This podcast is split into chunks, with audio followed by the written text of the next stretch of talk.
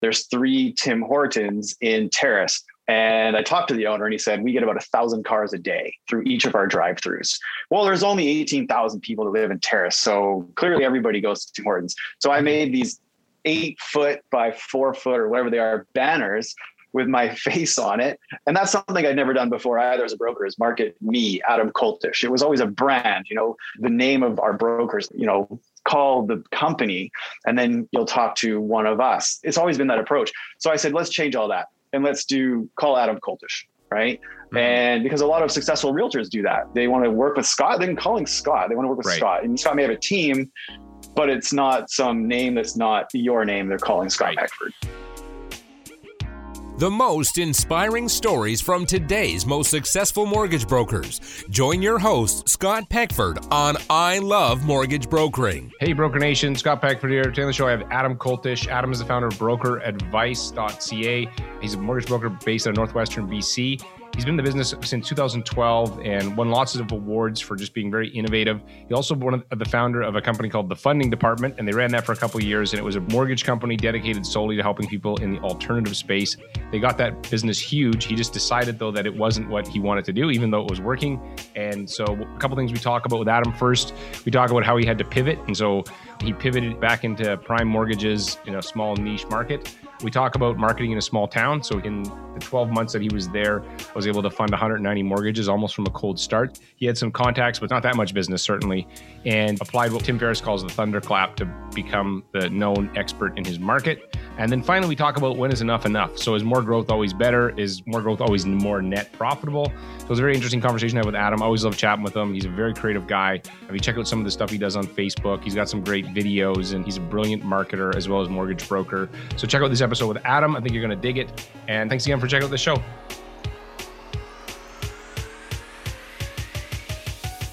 Hey, Adam, welcome back to the show.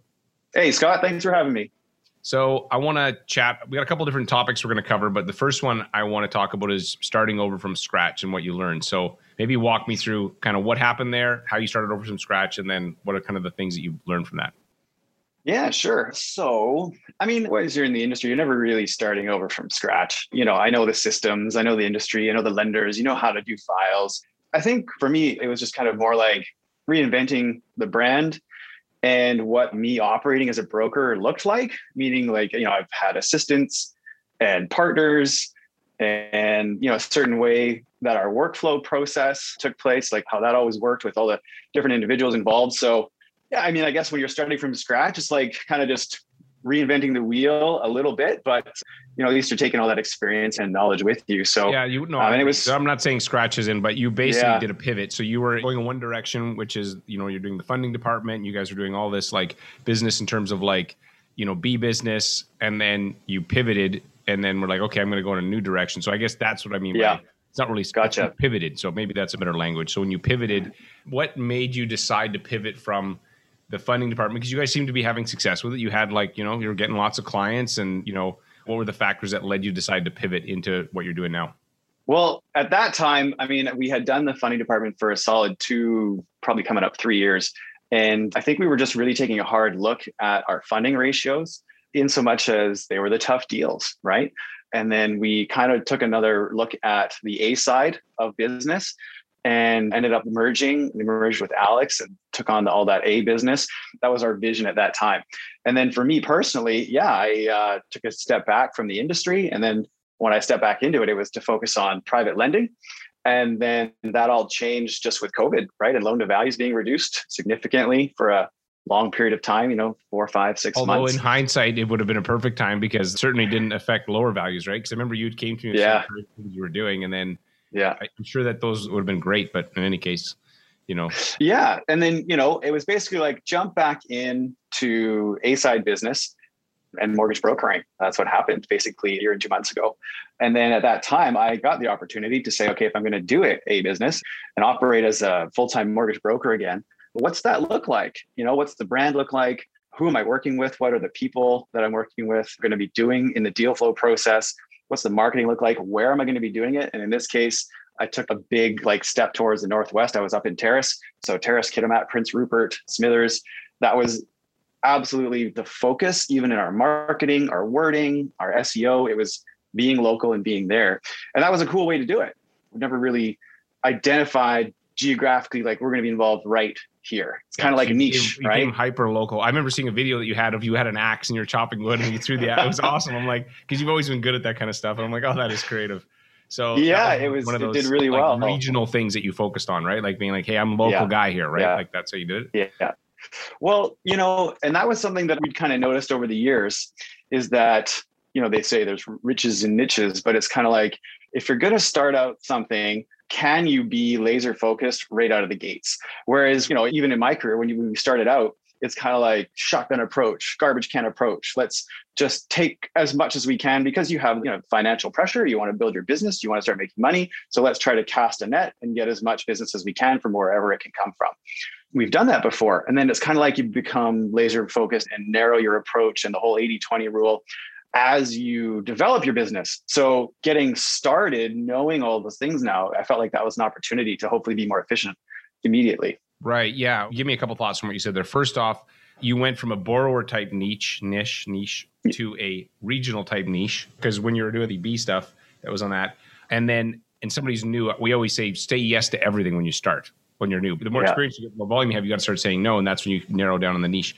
But okay, what I want to know is what did you learn from doing all that? Because you guys did a significant amount of like B type business, and you mm-hmm. were going to go back into that, but then apparently, like you kind of were okay. Well, I'm going to pivot again. What did you learn from all that B business that's helped you build a better A business? Well, you know, because the volume of business we were doing, it just really helped me know the system start to finish, how to get from step one to step two to step three with your client, whether it's taking an efficient application or closing the lead call to application to getting documents 100% of the time.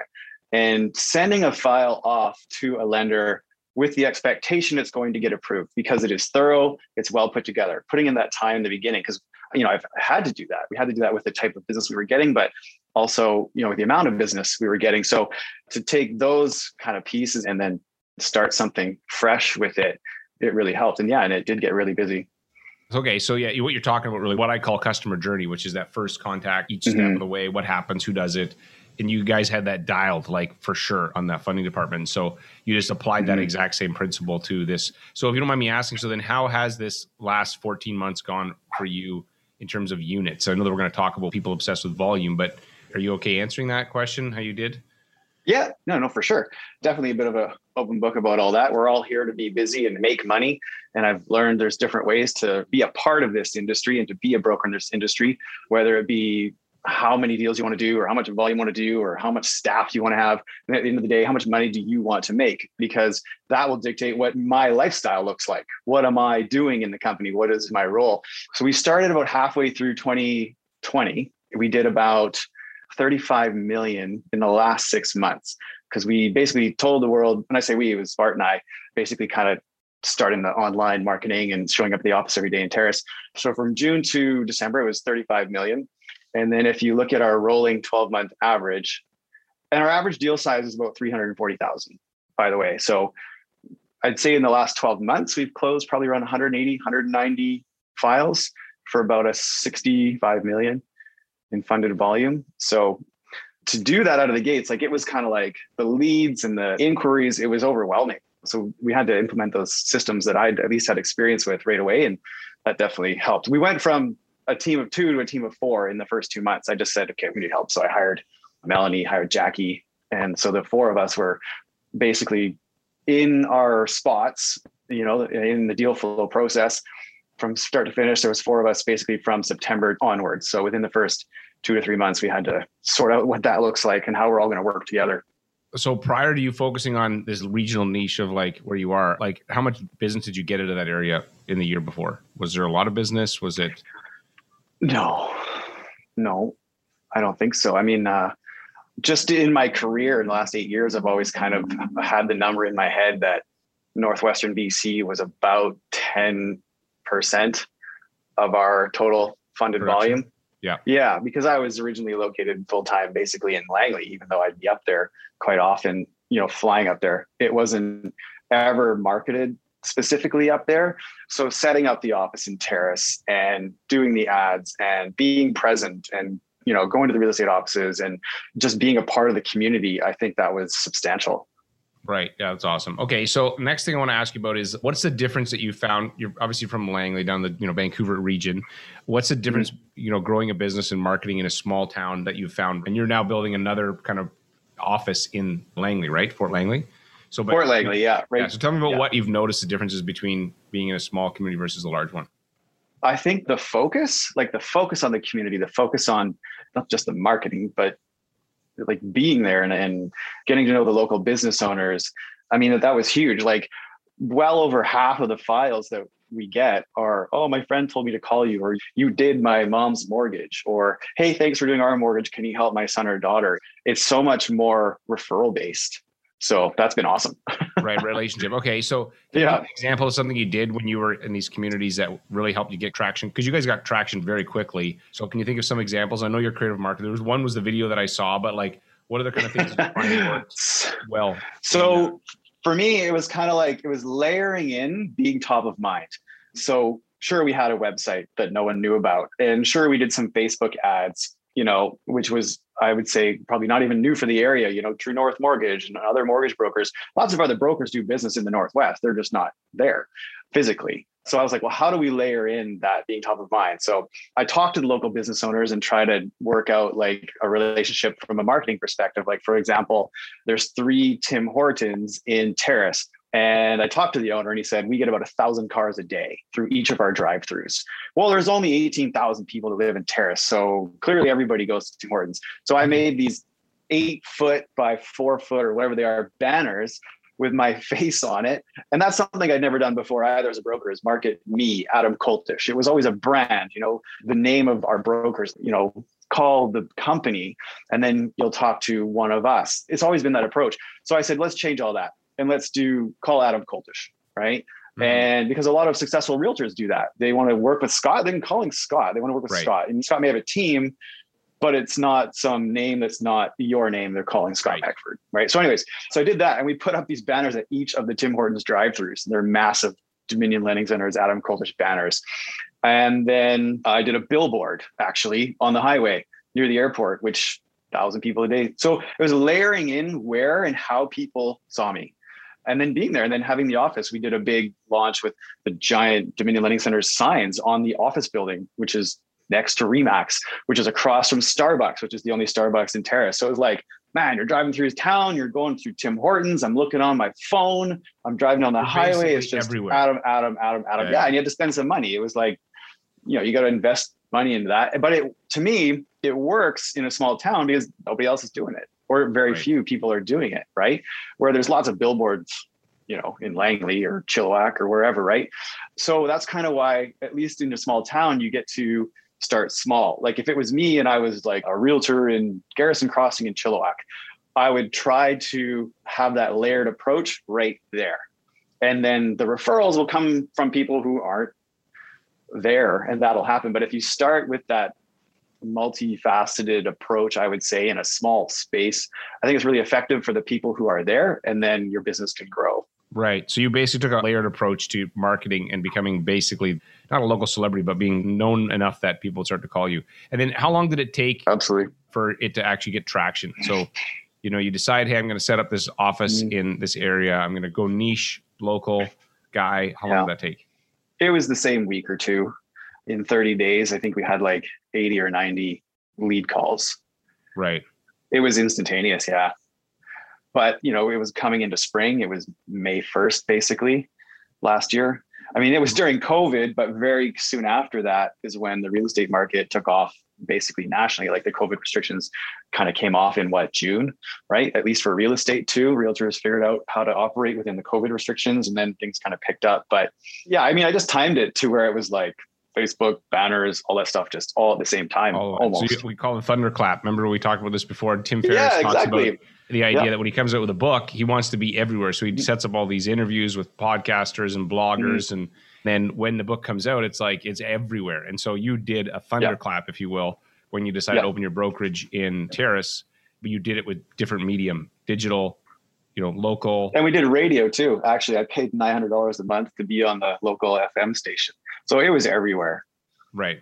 Yeah. And so but, when you invest all in like that, and the thing is, you knew how to do mortgages, you knew how to build systems to scale lots of mortgage volume. So you weren't brand new going, I don't even know which way is up. So, you know. Yeah, we could deal with it. As soon as the first calls started coming in, it was like into Pipedrive, like we use pipedrive.com. It was into Pipedrive, get the docs list, like app done. So it was kind of like I started the marketing and I knew when it was all going to kind of show up. And then, yeah, immediately it was like, how do we deal with the business? And thankfully, it all worked. I mean, it's right. a lot of time and money to spend in a market that hasn't had that service necessarily before.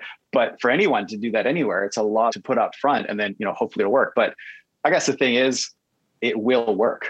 You just make it work. Right. Okay. So are you okay chatting about your Langley thing that you're doing? Fort Langley? Yeah, okay, so no, I mean it's so now you're it's super brand new office. So tell me about what made you choose Fort Langley and how you're going to apply the lessons from your previous things into Fort Langley. Well, it all starts with 2020 also brought me and Amber, my partner, a son. So we have a baby boy. His name's Nova Koltish. And that. Congrats, by the way. My daughter just got a driver's license today, so this is like I'm, I'm, farther ahead of you. But I'm like, this is crazy. She's got a driver's license. Holy man, and they change so quickly. I mean, I'm already noticing it. He's only seven months old. So you know, last year while I was setting up, you know, this huge footprint up in Northwest, thinking, you know, this is where life's going to be, and all that you know, we find out that we're having a baby. And Amber's from Langley, Surrey, all of her brother, sister, relatives, everything, you know, which is a large part of where my family base is too. So it was just kind of like, all right, well, when this all happens, we'll see what's happening with my business up here. And then obviously I'll come down, you know, basically full time. So she was super patient while I was up there all year, basically setting up the business, flying down, you know, spending time down here when I could.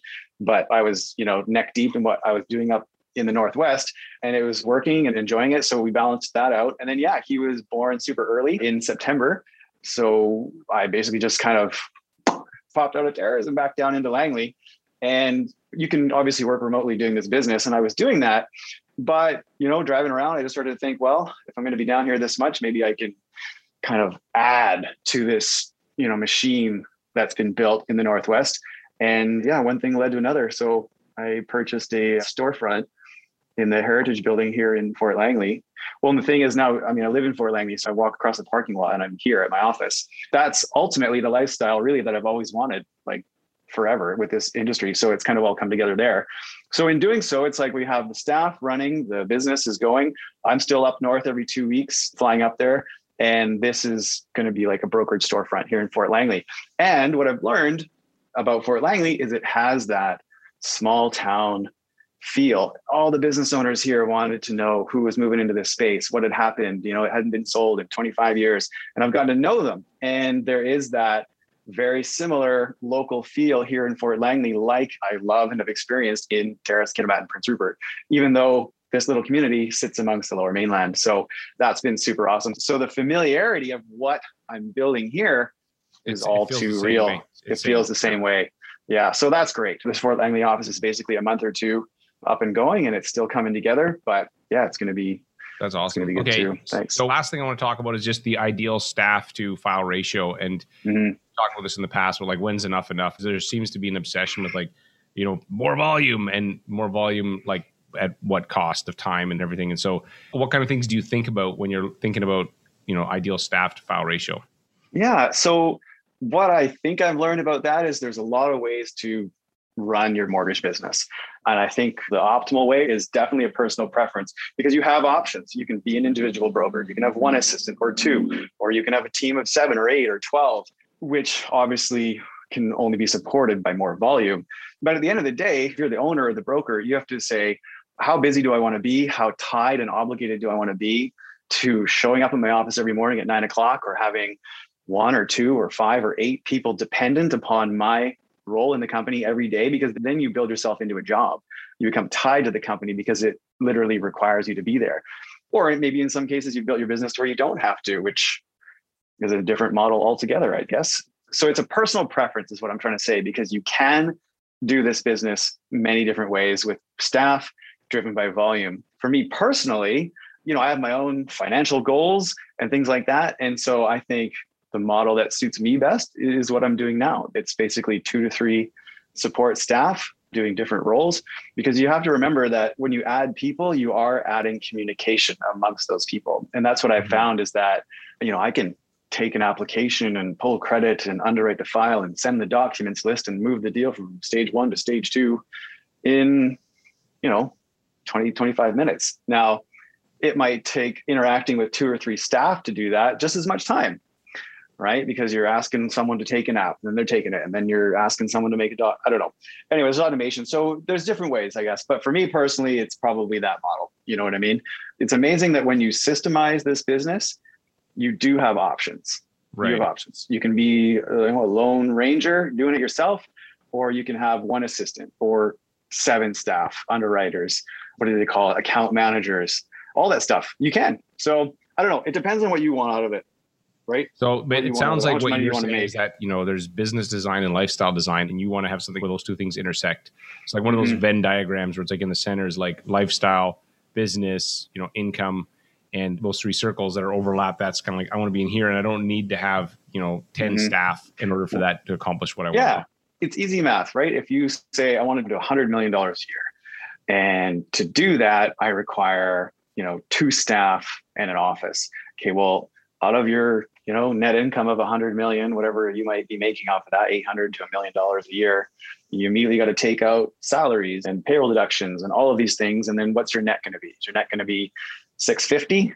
Right? Mm-hmm. Okay, well, if my goal is to make, you know, I don't know, it's easy math to figure out however much you want to take home, you add on the overhead and reverse backwards. But it's not just about the money; it's about your time and obligation to ensuring that that operation keeps going. I don't think you can work, you know, four to six hours a day and do that kind of volume just because you are depending on your staff to get it all done. Right. I don't know if that's possible, but you can work four to six hours a day and do 25 to 40 million and have one or two staff or whatever, right? And then yeah, one staff member, maybe two max. Yeah, totally. So what you make me think of as you're talking about this is that it's like there's net income, but there's also net time. So what is my huge reverse engineer? What is my net income that I want to make? Don't mm-hmm. think about volume. And the second thing is what is my net time? What is my day, week, month? And then reverse engineer the business from there, not just be, hey, it's got to be bigger, bigger, bigger. Because yeah. you guys did when you guys were doing the funding department, like you were doing a lot of like it was busy, right? Like there was a lot of leads, mm-hmm. and like what would be a typical month for the number of leads that you guys would have to sort through? 160 to 180. Yeah, a lot. Oh yeah, it was a solid, you know, 2,000 leads in a year, and your phone's nonstop ringing, right? Yeah, and that's amazing, and we were super proud of it. But at the end of the day, what do you want out of it, right? What do right. you want? And having Nova has been amazing for being able to say, "Whoa, buddy." You know, what do you want to build? What do you want to have it look like? Right. But I think the journey has been amazing in so much as there is so much diversity in how mortgage brokers can run their business successfully. You can. Mm-hmm. You can do whatever way you want almost. So it comes down to personal preference. Yeah. Well, you know, it sounds. It's just that. It's just that balance. Is that uh, the word nova means new, right? Mm-hmm. I'm sure you know this, but like, so yeah. you're doing something new from your previous experience. I mean, you were a border guard before, and a mortgage broker. You know, now you're doing this, and so you're creating something new, but you're using a different set of criteria to decide what's important. It's like, okay, absolutely, 2,000 leads a year, great, that's awesome. But does that sustain the net income and net lifestyle I want? Eh, maybe not. Maybe I need to adjust. And so I think it's awesome that you're figuring this stuff out, man. I appreciate that. Yeah. And it seems to me too that like a lot of people can get just stuck on the volume treadmill, just volume, volume, volume. And then they end up with business that they hate. You know, five years later, they're like, man, I'm burnt out. This sucks. I don't enjoy this anymore. And it's yeah. like, don't get on that treadmill. Decide no. maybe you're on an elliptical instead. You're like, no, I don't want to be on a treadmill. I'm going to get an elliptical. It's a little more balanced. Upper body, lower body. I don't know. That's a bad metaphor. Well, just even on social media, I've seen a lot of people, you know, like you got to work from home, you know, there's no events to go to, no parties, no appreciation nights, none of that stuff, no BDMing, you know, running around and whatever. And it's like, okay, well, what's important to me, right? I'm working from home. I need to make some income. What does my business look like? Anyways, and then, you know, for me, it was like changing business twice, having a son, moving again and whatever. So last year I probably helped a lot of people, or at least showed a lot of people how to refocus things. You know, take what you know and maybe do something different. I think 2020, the word of the year was pivot. I saw that a lot of places. Yeah, totally. That's what this whole show is about. Okay, awesome, man. Well, hey, thank you for taking Thanks, buddy. again. I always love seeing what you're up to creatively. Send me that video, the axe, because it was an awesome video. If you still have it somewhere, YouTube. Oh yeah, it's on my Facebook page. I'll send you the link. a link yeah. to that. I want to check that out if you're listening. I think Adam's a very creative guy, and so this was just one example of how he basically helped you identify with your local market. You understood those people. You're one of us, you know, that's the way I took. Yeah, we went to the brewery, we went to the bridge. Exactly. Yeah. Yeah, there's Lots a whole bunch of like familiar. we're showing you top level, but there's a whole bunch of like underneath big strategy that went into that that makes that kind of stuff effective. But check that out. And Adam, thanks so much, brother, for taking the time. Congrats on Nova and congrats on your business, just continuing to grow. Thanks for having me. Cheers.